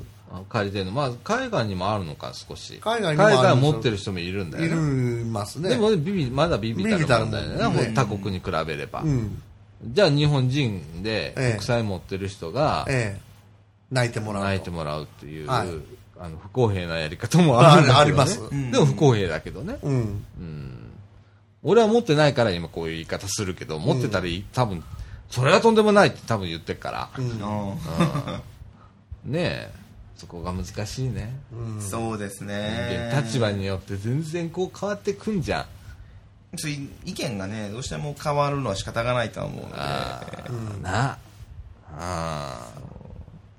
難しいな、うーん。まあでもバランスがちょっと大きくちょっと崩れてんじゃないかっていうのは感じますよね。いや本当バランス悪いですよ。バランス悪いですよね。めちゃくちゃバランス悪いですうよ、ん。その貧富のバランスもそうだし、お金の回りもそうだし、うんちょっとねっていうのは思いますね、最近ね。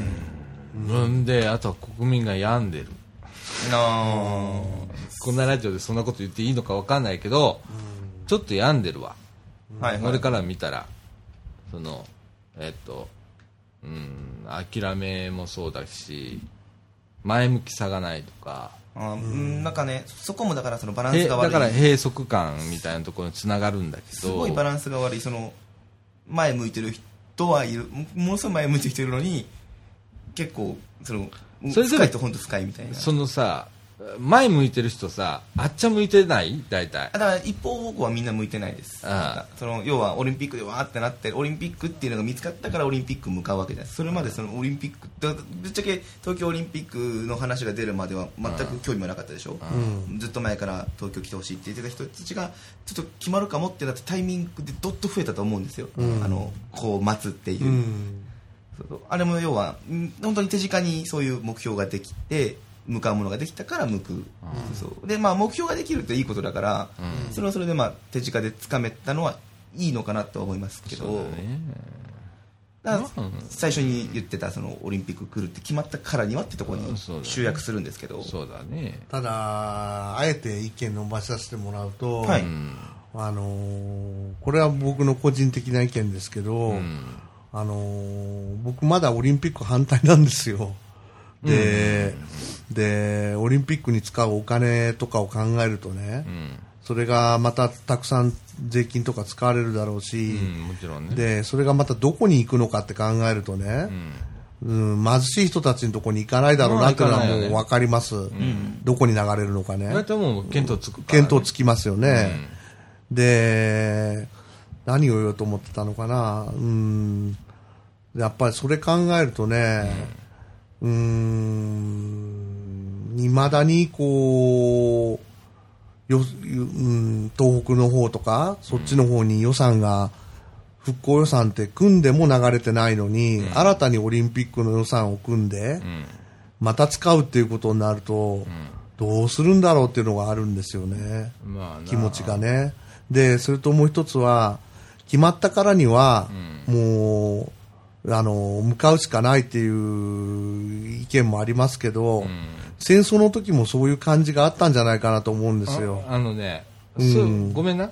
口挟んでうん。そこはまた違うで話はきっあとー。戦争の突っ走るとオリンピックの突っ走るはちょっと違うような気がする、いや、僕は似てるような気がするんだけどなあ、気持ち的に、精神的に。もう決まったんだから、うん。あのー一生懸命頑張って、アメリカに勝ちましょうとか、中国に勝ちましょうとか、いうのと、決まったんだから、オリンピックに協力しましょうと、皆さんと、うん。うん、いうのと、なんか、精神状態が似てるとこあるんじゃないかなと僕は思うんですよ。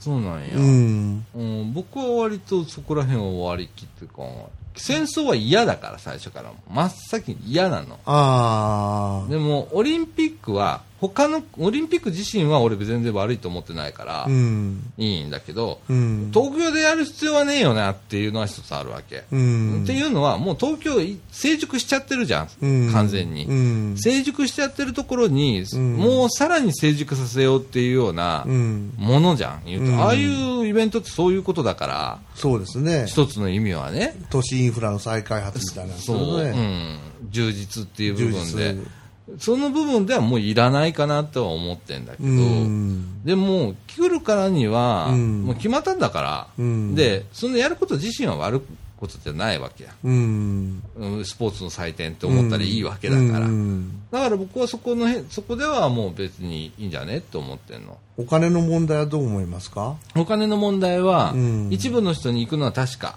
うん。もうこれはもう見えてるじゃん、うん。メディア広告代理店、うん。建設業、うん。えーっとそれから警備えーっとあと交通機関、うん。えーこれぐらいに行きますわかなり。あと宿泊とか、うん。えーっとまあそんなそんな感じよ、うん。大きく大きくそこら辺が、えーほぼ持っていく。うん。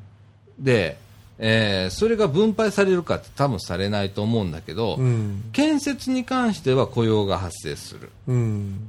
うん、うん。すでもそれぐらいかな。うん。あと警備も雇用が発生する。あ警備も雇用発生するね、うん。でもそんな感じだよね、まあそう。うん。でまあ大したあれではないだろう大したあれじゃ上ない。上が握るのは確実なので。う、うん。んでもそれはねうん。あのだから俺はあの何？貧富の差うんどんどんどんどん貧富の差が広がるっていうんだけど、うん。じゃあどうやって対抗するかっていうことをうん。考えずしてじゃあそれいらないとかってうんいうのは変かなと思うん。うのね、うん。だって根本解決しないじゃんそれだったら、うん。じゃあオリンピックいりませんだだったら、うん。でも貧富の差はこれからどんどん広がるわけよ。うんだから俺はそこでそういう考えがするんじゃないと思うわけ、うん。じゃあ貧富の差がなくなるようにっていう考えは別のやり方で続けなきゃいけないわけだどっちみち、うんそれはね。そうでしょ、ううん。んうん。だからそれはそれで考えたらいいわけじゃん、うん。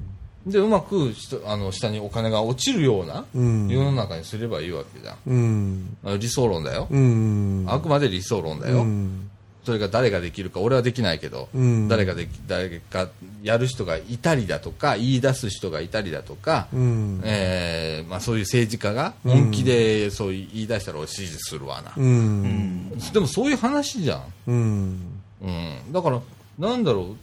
最初からうんその何富の方へ？ばっかりお金行くんだったらいらねえとかっていうのは、うん。うんちょっと違うんじゃないと思うの。うん。うん。なるほどうねん、ある程度は下に落ちる部分もあるわけだから、うん。その可能性さえなくなるわけでしょ？それをなくしたら。っうん。ていう考え方もあるようね、ん。まあそうですうん。ねあとはまあ福島との分配の話は、うん。これはまあ予算枠の問題だわな、うん。特別予算でどう組むのかだとか、うん。通常の予算でやるのかとかいう話でしょ、うん。うん。あとそこら辺はなんとでもなるわけじゃん。それこそ本当に国民が文句言わないとダメなのよ。うん。もっとなんであんなに仮説にいつまででも済ましてんだということをもっとこう声高にうん。こういうラジオもそうだけど、うんはいはい。こうだこういうラジオだからこそそうこれが言えるんだからスポンサーいないわけだから今のとこ、うん。言えるんだからいない間に言わないとダメなのよ、うん、これ出てくるといろいろあるからね、うん。と僕は思う。そこら辺はちょっと切り分けたりだとか、うん。柔軟に考えないと何もかもが沈下していくわけよ。あれもダメこれもダメうんって言って沈下していくと思うわけ沈下っていうのは落ちていくわと思うわけよ、うん。うん、だからそこはこうある程度許容しながらうん。嫌だけどうん。嫌なんだよ。うん。嫌なんだけどそこから落ちてくるお金もあるよねビビたるもんでもと思ったら、うん。ないよりましたと思わないとダメだよね、うん。と僕は思うわ、なるほどうねん、うん。その間に、えー世界じゃないやこの国がどのように形を変えていくかっていうだけの問題。あそれは後でついてくる問題だしもしかしたらオリンピックまでにその制度が変わるかもしれないよねその仕組みが、うんまあ、7年ありますからね。7年あるわけだからね。うん。だからそこら辺は前向きに割と見てる。うん。だから俺のポジティブシンキングはそういうところもある、うん。うん、ただこう批判。批判だけっていうのとかとさやらなきゃやらない方がいいんじゃない？どうせあの人たちだけにお金が行くんだっていうとこだけ見ちゃダメなのかなって思う時があるよ、うん。うん、回り回るものはあると思うから。うん。うん、そこはしっかり見極めないといけないのじゃないかなって思ったりはしますけれどもね。まあそのピンチはチャンスじゃないですけど、僕としては僕個人としてはその、まあ、オリンピックが来るって決まった段階で、うん。その要はまあ経済効果うん、にまず目を向けざるを得ないし、まあ、向けていいんじゃないかなっていうのが僕のあの率直なあれだったんですよ。で、まあ、今言ったように挙げたその、まあ、ここにお金落ちるよね的な企業プラスその、まあ、市民の人たちがオリンピックを利用してもうその要は多少お商売するっていうのは、まあ、確実に起こる怒るからね。ので、そまあ、そこにその期待をせざるを得ないうん、そうだね。っ。ていうところ、うん。でそのなんだろう。うーん。そこの目をつむつまないというよりも僕はその要はそういう考えを多分発信しなきゃいけないのかな。そうしたらいいんじゃないのっていう言い方を僕らはしたらいいのかなってうん。思ってて、うん。そう結局来るんでしょって言って。で要は海外の人たちはお金を落としに来るんだしじゃあどうやってその下の人たちがうん。その儲けたらいいのかなみたいなとかっていうところ。うんだなかなとは思いますねそのうんとオリンピック全体でどんだけの経済効果が得られるのかっていうの、まあ、正直やってみないと分からないところはあると思うのでそうだね。うんうん。でも流されないところは一個はあるよ、俺の中では。やっぱり、その中で貧富の差っていうのは、別個な話でね、う。うんん進めていくっていうのは俺は思ってるから、う。うんからそれで流されるのと、そのオリンピックがやるやらないは別個の話だからうね、ん。あくまで。なんかね、僕はそれでごちゃごちゃにことが進みそうだなっていうのも、一つ懸念材料があるんですよ。うん。あの、並行して今あるじゃないですか。うん。TPP とかそういうこともやってるし。うん。うん。もちろんもちろん。今日が先週かなんかでもうん。大阪にね、うん。TPP の先行特区みたいなの作るっていうことをニュースでやってましたよね。うん。ううん。ん、あんな、あんな動きもちょろちょろ出てるし。う、ん。うん、どないなるんかなっていうのはありますね。あるよね。うん、あと、うん。オリンピックを僕今からでも辞退するっていうことは可能かどうかはそれは不可能なんでしょうけど、ネガティブだとは僕は思ってないんですよ。うん、オリンピックをやらないということがね。他になんか、その、今じゃあ何かあるのかって言ったら、あれだけど、博覧会とかオリンピックとか、うんそういうので盛り上げるっていうのは、もうどうかなっていう気持ちもあるんですよ。ああ、それはね、うん。あります。まあちょっと俺言えないイベントが一個あるんでうん 言わないけど、うん。えーある、あるある。そういう、例えば、うん、まあ、本当言えないんだよね、今。立場的にちょっと言えないやイベントがあるんだけど、はいはいそういうイベントなんかは、まあ都道府県ぐるぐるぐるぐる回ってやってるようなやつあるわけじゃないか。はいはいうん、あんなやつでも、もう今は、もう今意味はないよね、と本当の意味は。はいはいそんなに、そんなにね、全然ないわけじゃないよ。うん。でも最初の、あのーやる意義っていうのとは大きく変わってきたうん。っていうのはあるよね。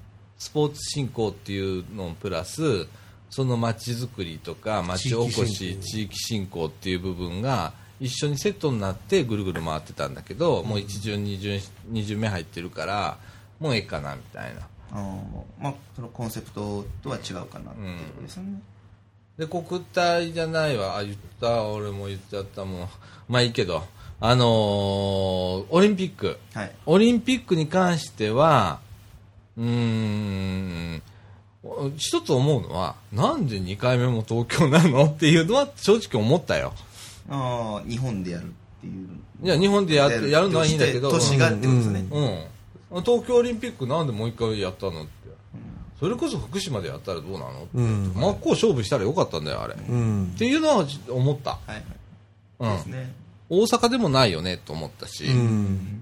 あの今の時期で地域のお金を落としていって地域のそれこそインフラをなんとか復旧させて、えーそこに、えーっと選手村を作ったらその後の選手村の使った後はあの一般の県営住宅とかそういうのになるわけだから、7年っていうあれがあるわけじゃんか、うん。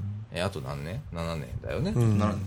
ということは復興住宅の建設のリミットとでもちょっと合致しちゃうんだよな、うん。まあ、そういうところに使えたりするんじゃねえのとかっていうのは思ったけどまあ絶対通らないわなその、うん。まあ通るわけがない通るわけがないからな、うん。言わないだけで。でもそれで日本が福島で勝負するんだって言ったら俺多分あの今のしあの安倍さん？うん。安倍さんにハグしに行ったね。その件だけにはね。うん。捕まると思うけどね。うん。うん。東京って言ってた時点でああああああと思ったけどね、ううん。ん。ね。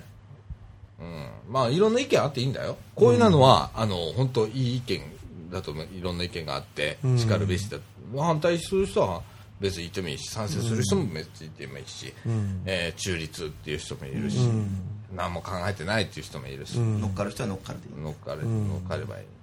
あの乗っかれば金になるからね、そうですね。うん、ちゃんとパテント取っていいビジネス。ビジネスモデルにはなるから、なりますからね。そうそうそう。だからうまいやり方をする人はそれに乗っかってお金持ちになるわけよ。はいはいだからそれを考える知恵も貧富の差で出てくるわけよ。知恵の差が出てきてるから、っていうのを俺すごく今感じてんのね。その貧富の差。学習じゃないよ。うん。学力でもないよ、うん。その知恵。うん。ね、アイディアの差がすごく貧富の差にこうリンクしてきてるなと思ってて、うん。まあ、情報格差に直結しますよね。情報格差もあるんだけどさちょっとしたことで、えー、とちょっとしたお金ぐらいは埋めんだよ。はいはい。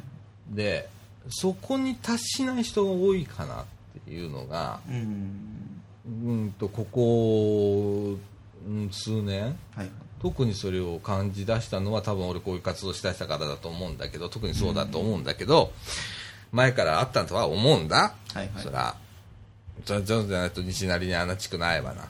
うん。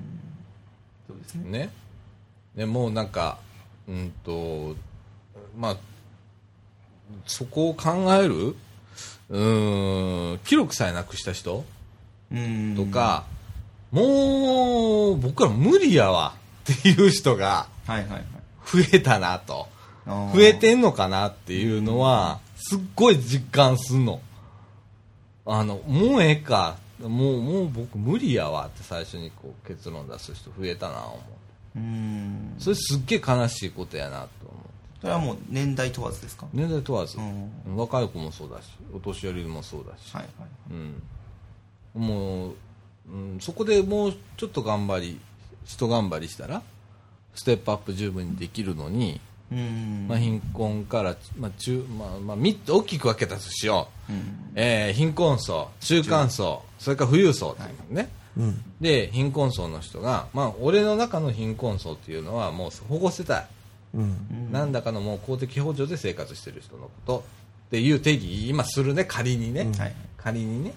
したとしたらそこから上がるのに、えーどうしたらいいかっていう時になかなかそそこから上がる人って本当少ないわけさ。うん。でそこが増えていくわけよ。そうです。どんどん中落ち落間ち落ちていってます中間層から落ちていってるわけじゃんか、うん。でもどっかで上げないとこの制度絶対成り立たないじゃん。うん。どう考えても。今度この人真っ先に食えなくなるのは中間層でも富裕層でもなく貧困層だから。うん。真っ先にこの人たちが死ん死んじゃ死んじゃわないけれど苦しくなっていくわけよ、うん。じゃあそれするためにはどうしたらいいかって考えないとダメなんじゃないの、って思うわけ。ほんなら負担額が減るから国も楽じゃんとか。そうですね。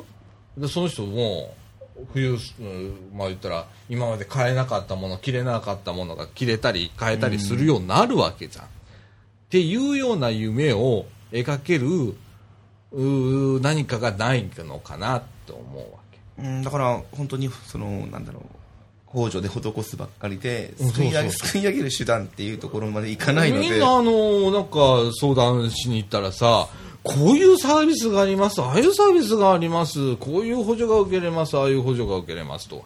まあそれは生活なんか要件とかいろいろある、はいはいはい。それはあるんだけどそれに満たしていれば容易にそこへ入っていけるわけじゃんか。ね。まあ、最近ちょっと厳しくはなっているけれどもそれでも増えてるっていうことはまだまだそういうことがあるのかなと思うわけでそとどまるところも必要だしその下へ落ちないように、はいはい。で落ちた落ちたって落ちた上がったはあんまり表現良くないけどあえてするけど、えっと、今度下からねそのワンステップ上がれるっていうのを仕組みは今みかんでもやってんじゃん。そうです。それをもう言ったら実践的に今や、はい。思考的にやってるわけじゃん、でそういうなのをこう広めてほしいわけさ。うん。そこに国の支援とか俺別にどうでもいいんだよ。うん。だ多分俺そんなお金くれたら多分無駄遣いするわ。あうん。あのうちほれ予算ねえじゃあまあ ラジオはね。んね。あんま今日棚のあのビス代とあのあれだなあの木材代は木材代は出た出ましたけどね。感じのもうそれぐらいじゃん。数千円のね5000円み満たないぐらいの世界の話で、えーそれをずっと続けてたらねあの一人二人でもいいじゃん。うん。うちの活動の中の規模で言えばよ。はいはい。一人二人がガンと上がればそれはすごいリターンだと思わない？まあそうですよね。うんその人たちが受けてた部分がすっぽりすっぽりなくなってそれからプラスになって今度税収になって国に上がるんだ上から。からね。全然違いますよね。うん。っていう考え方ってあると思うんだ。それでそのなんだろうすくい上げるうんのってあくまでそのすくい上げる側はサポートしかできないじゃないですか。うんうんうん。伝わります？これ。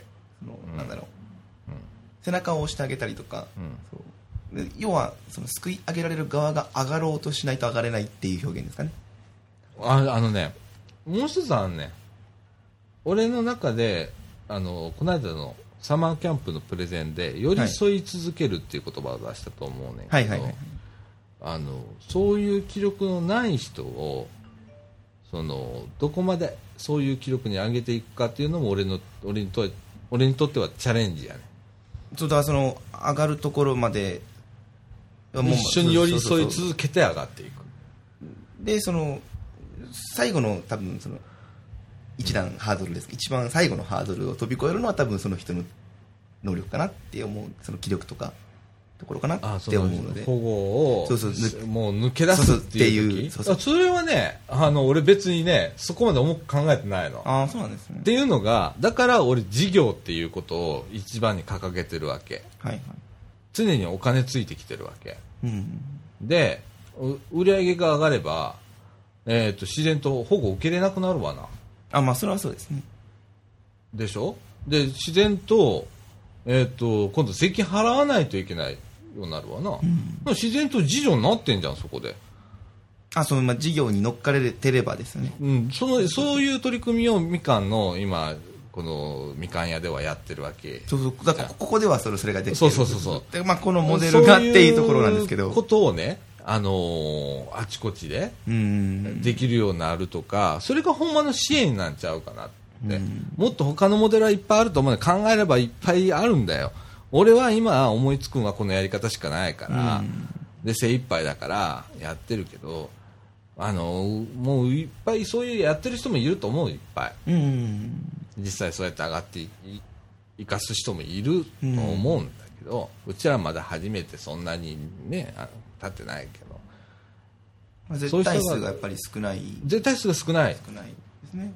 だからちょっとこう意識改革みたいな福祉の意識改革みたいなのは必要だと思う、私はそのなんだろう。まあこのモデルがいいですよっていうのでそれはまあ普及する上で、まあ、メディアがまだ全然協力的じゃないというか。まあそれもあるね、うん。あとはまあ俺たちも宣伝が下手。ああまあそうですね。だから俺お祭りしようって言ってんの。うん ね？目立とうよ。はいはい。とうん。でも難しく言っちゃ目立っても誰も来ないじゃん、うんうんうん。うん、もうちょっと目線下げようよと。そうですいうねような、ね、福祉っていう部分でもっと簡単に。福祉ってめっちゃ簡単なんやでって、うん。隣でおおばあちゃん転んだら手添えて大丈夫って、うん。今ちょっと立てますかって声かけるのも福祉なんだわ。うん。っていうことから始まればいいわけよ。みんなはなんか福祉イコール福祉サービスってなるけど福祉サービスは福祉のさ最後についてくるサービスだからねあれ、うん。うん、あれあれは福祉じゃねえからね。うん福祉に関連するサービスだから。そこの混同してるからね。うん。だからみんな難しく。身構える。みんななんか難しく考えるわけじゃんか、老後がとかじゃなくて。身近にいっぱいあんじゃんそんなことって。それがき基礎だよとかってうん思うのね。うんまあそんな話なんだけど、はいはい。え竹中さん非常に眠さそうです。大丈夫ですか？大丈夫ですよ。さっきからそればっかり。いやいびき聞きてえなと思ってたんだけどちょっいいとちょっとあの期待がいかないな寝ませんそうまああのーまあ、みかんの中でもいろんなミーティングの中でそれぞれ指摘をし合いながら、うん。えー今後指摘し合いながらねうん。あの一方的に誰かがあのずっとしてるんじゃなくてうん。本当に俺が求めてるものは指摘をし合いながらっていう、いろんなとこ感じたらそれを本音で言える間柄で、えーいけるっていう支援モデルうんっていうか、そういうモデル作りたいなっていうのがあるのね、はいはい。まだ今はそこまで達してないので、えー私は悪者になっていくのどんどん。でもまあ皆さん本当にいい人だからあのまあね今どう思ってるか知らないけど くっそーと思ってる人いるかもしれないけどみたいな。でもまあまあまあまあまあでもいいの。それでもいいの俺。はいはい。うん。でいう感じでございます。あのあの今聞いてる人何のこっちゃと思ってる方もいっぱいいらっしゃると思うんですけれども あのそういう支援モデルっていうのをいろいろ考えてるのがみかんで、うん。そこに例えば僕がそういうことを勝手にやりだして勝手にずっとやっててもみかんの事務局はそっとそれを後ろから見てくれててでそれに対して、えーじゃあこれこれって最近ちゃんと言ってくれるようになったっていう、はいはいはい。まあそのラジオ部と事務局とのこう連携がねがやっとこうあのね確立しし始めた。し始めた。感じね。だからぼ僕対事務局やったんがまあこのみかん屋とかはい時事っていう中の人とあのそれぞれ、うん。えー事務局が関わり合うようになってきたのかなと思うし、もっとこう言ってほしいなとはいはいあの普段話でいいんだよ。俺はそれ結構言ってっからね。ああはいはい。うん。山さんさっきもあの言ったらあの何サンドイッチ食ってたの。ああお昼時ごめんねって入るわけ俺、はいはい。いつもこういう入り方をしてで何？とかって言うじゃんかいやちょっとなお前めっちゃ言いにくいねんけどお金のことやねんかとかっつって。でちょっとちょっとあの頼み事もあんねんけどとかっつって甘えたりするねんけどさ。コミュニケーション。うん。うん、必要かなと。俺も最初の間コミュニケーション取れてなかったから自分と全く、対立関係だと思ってたから 逆にね、うん、それもすごく今反省してるので今はいい関係でやっていけて、えーいいいい感じになってきたなっていう、うん。うんね、だから高山さんなんか遊びに行ったらいいんだよそこのおばちゃん、うん。うん、あの世間話しに、そうですね。うん、まあ結構面白いからうん。ならその時に情情いろんな情報がをあの人入れておいたらあの人って言ったらいいんだけど、あのー事務局の方々はうん知識豊富だから人生経験も豊富だから、うんいろんな事例見てるしならそれをこう受け止めてうん。あなんかどっか頭の片隅に置いといてくれるわけよずっとう、ん。でひゅっと思いついた時に何かやってくれるからそれがみかんですはい。はい。おもし変変なとこでしたから。本当あの変わった人多いんだよね。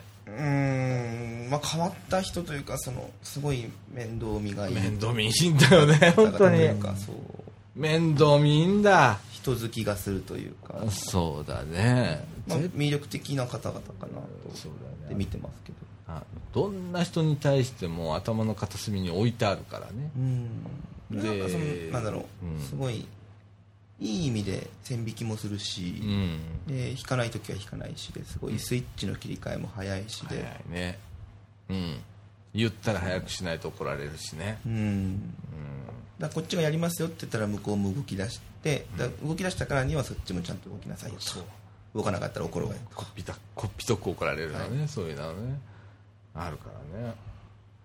あ面白い。団体でございますこの団体。ぜひあの皆さんですねえっ、と今イベント関係だとかの募集あの、はい。なんていうかなイベント立案とか実施したりだとか、企画したりする人とかの、えーボランティアとかあとインターネットラジオも、えー今ボラ戦茨城市のボラ戦を公開して、えー募集をしておりますのでぜひとも、えーお声をねはい。みかんのホームページに電話番号書いております。はいはいかメールアドレス、まあ、メールアドレスでメールは一回出した方がいいかもしれないうねん。うん、24時間。あー受け付けております、はい。よろしくお願いいたしまます。すはい、ということで、えー、と中盤にこんな感じで。はい。はい。はい、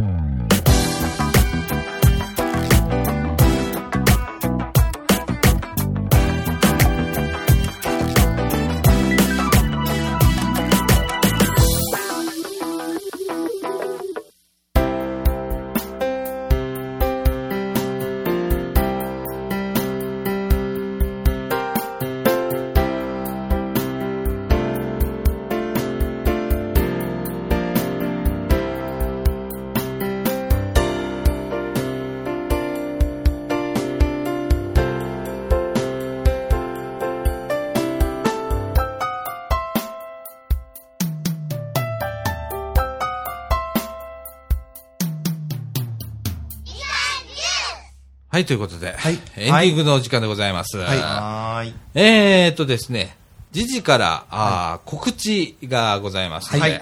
よろしくお願いします。はい。お願いします、えー、G の方からですね、えー、と、決定したあの出店の方をお知らせしたいと思います。はい。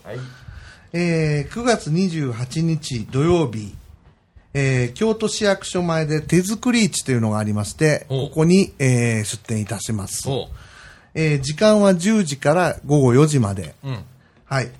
で、これは、あのー私の方の、時事の方の、えー竹永と下西が、あの、出向きますので、ほうほう。えーよろしくお願いします。雨天の場合は、うんえー9月29日の日曜日に順延となるほど。いうことです。えっと、これは販売のみですか？いや、これは体験もあったよね。そうやって手作り市体験もあるクリーチだろうな。と思います。あったと思いま。す。あるはずです。はい。はい。えーとですね、金額の方ですけども、はい。えー小売りの方がおそらく1500円ぐらいからですね、うん。はい。で体験の方が、えー2000円からはい。になると思います、はい。はい。えー次がですね、えー10月27日の日曜日、はい。はい。えー平成25年度茨城市民活動応援フェスタっていうのにまた出展いたします。はい。はい。はいえー時間は午前10時から午後4時まで。はい。えーっと、市のですね、あの、クリエイトセンターの1階と2階を使ってやります。はい。はい。ははいい。ちょうどあのー市民会館ね。はい。はいえーのお北隣になるんですかね、はいクリエイトセンターでございます。綺麗なとこでございます。はいぜひ、あの、お越しになってください。はいはいえー最後、これちょっともう年末になるんですが、はいえー12月15日の日曜日、うんえータンポポの会っていうのが、京大の西側にある、えー杉浦ホールというところで、えー開催します。はいはいはい。えー9時から、えー時間は9時から12時半まで。はい。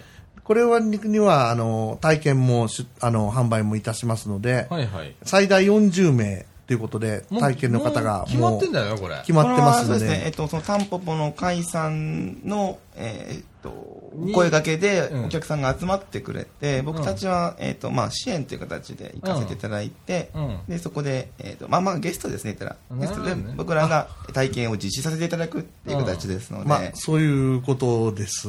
はい。はい。えっ、と、詳しくはほんなら、タンポポの会に聞いた方がいいんだね。そうですねそうですねタンポポの会さんの方にお問い合わせいただければ、多分親子ないし、はいあの個人でも参加できるんじゃないかなと思います。ちょっと詳しくはそちらにそうですね。ね。あのの京都、えー、タンポポの会なんかで弾いていただいたら、もしかしたら出てくるかもしれませんので、はい。そちらにお問い合わせください。はい。えー、あと他にもまあ決まってないところがいろいろありますが、はい。あの、順次、あの、出店あちこちしていきますので、はい。えー、よろしくお願いいたします。はいよろしくはい。お願いします。よろしくお願いします。えー、と、あとは、まあ、あのーえー今月中には、はい。みかん屋さんでね。みかん屋さんで売り場が、販売が販売開始と、はい。開始いうことで、えー、と、あとですね、えー体験とか、はい。えーなんかしたいなっていう方、そうですね。おられましたら、あのー声かけていただいたりだとか、はい。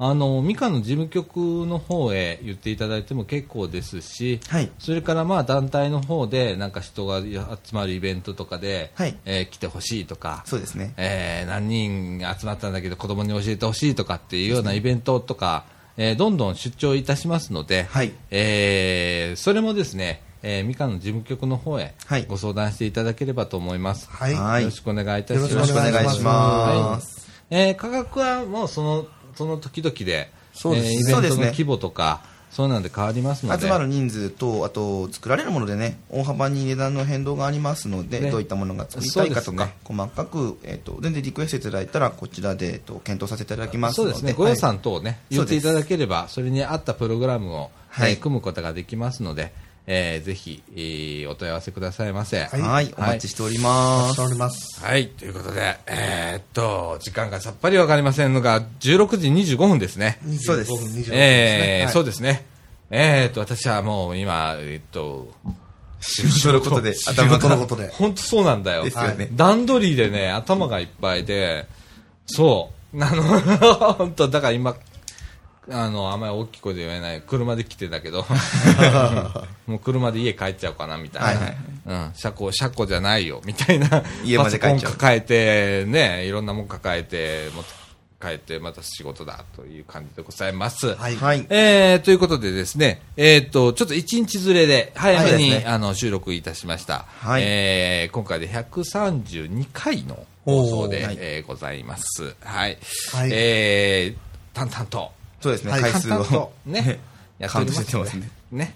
ね。まあ、あの、来週あたり、え、日本撮りだっけ？はい。一応その予定ですね、えーっとですね、9月21日土曜日、えーっと、いつも9時なんですけれども、9月21日に限ってはですね、8時から、えーみかん屋で収録という、ごあの、午後ね、朝で、朝じゃないよ。午前朝来ても誰もいないのよ。はい。えー午後のお21時から、えーっと、あ20時からですねごめんなさい。はい20時から、はい。えー来ていただいて、えーっと、日本撮りはい。になります。はい。ちょっと僕28日、ちょっとあの用事で、えーどうしても出れないので、はい日本撮りということでやらせていただきます。はいよろしくお願いします。ちょうどあのね、連休ありますので、そうですねえー皆さんね、あの夜遅くまでの放送になると思います、収録になると思いますけれども、はいお気軽に、はいえー来ていただければと思います。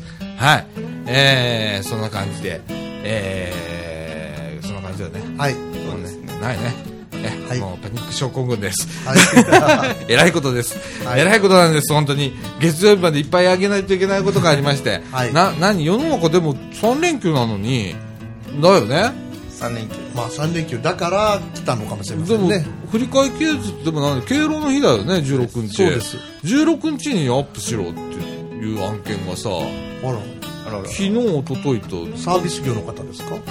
サービス業っていうか、まあ、いろいろな業る種。で、トントンと、こう、昨日、一昨日言ってきて、うん。おいおいと、うん。1週間前までが締め切りだぞって言ってるはずなんだよ、ね。とかいやもう本当お願いしますみたいな。わ割り増しで受けたのではい、はい。死ぬ気で頑張ります。はい。はい、というさあちゃんでございます。頑張ってください。はさい。ということで、えーみかんジュースこの放送は三島コミュニティアクションネットワークうーみかんの提供でお送りいたしました。僕今 NPO 法人っていうの忘れましたね。ということで、えー、と今週はあーさあちゃんこと佐中実と大阪ペンギンこと竹永宏典と、おかっちこと小原聡でしたということで皆さんまた来週さよならさよなら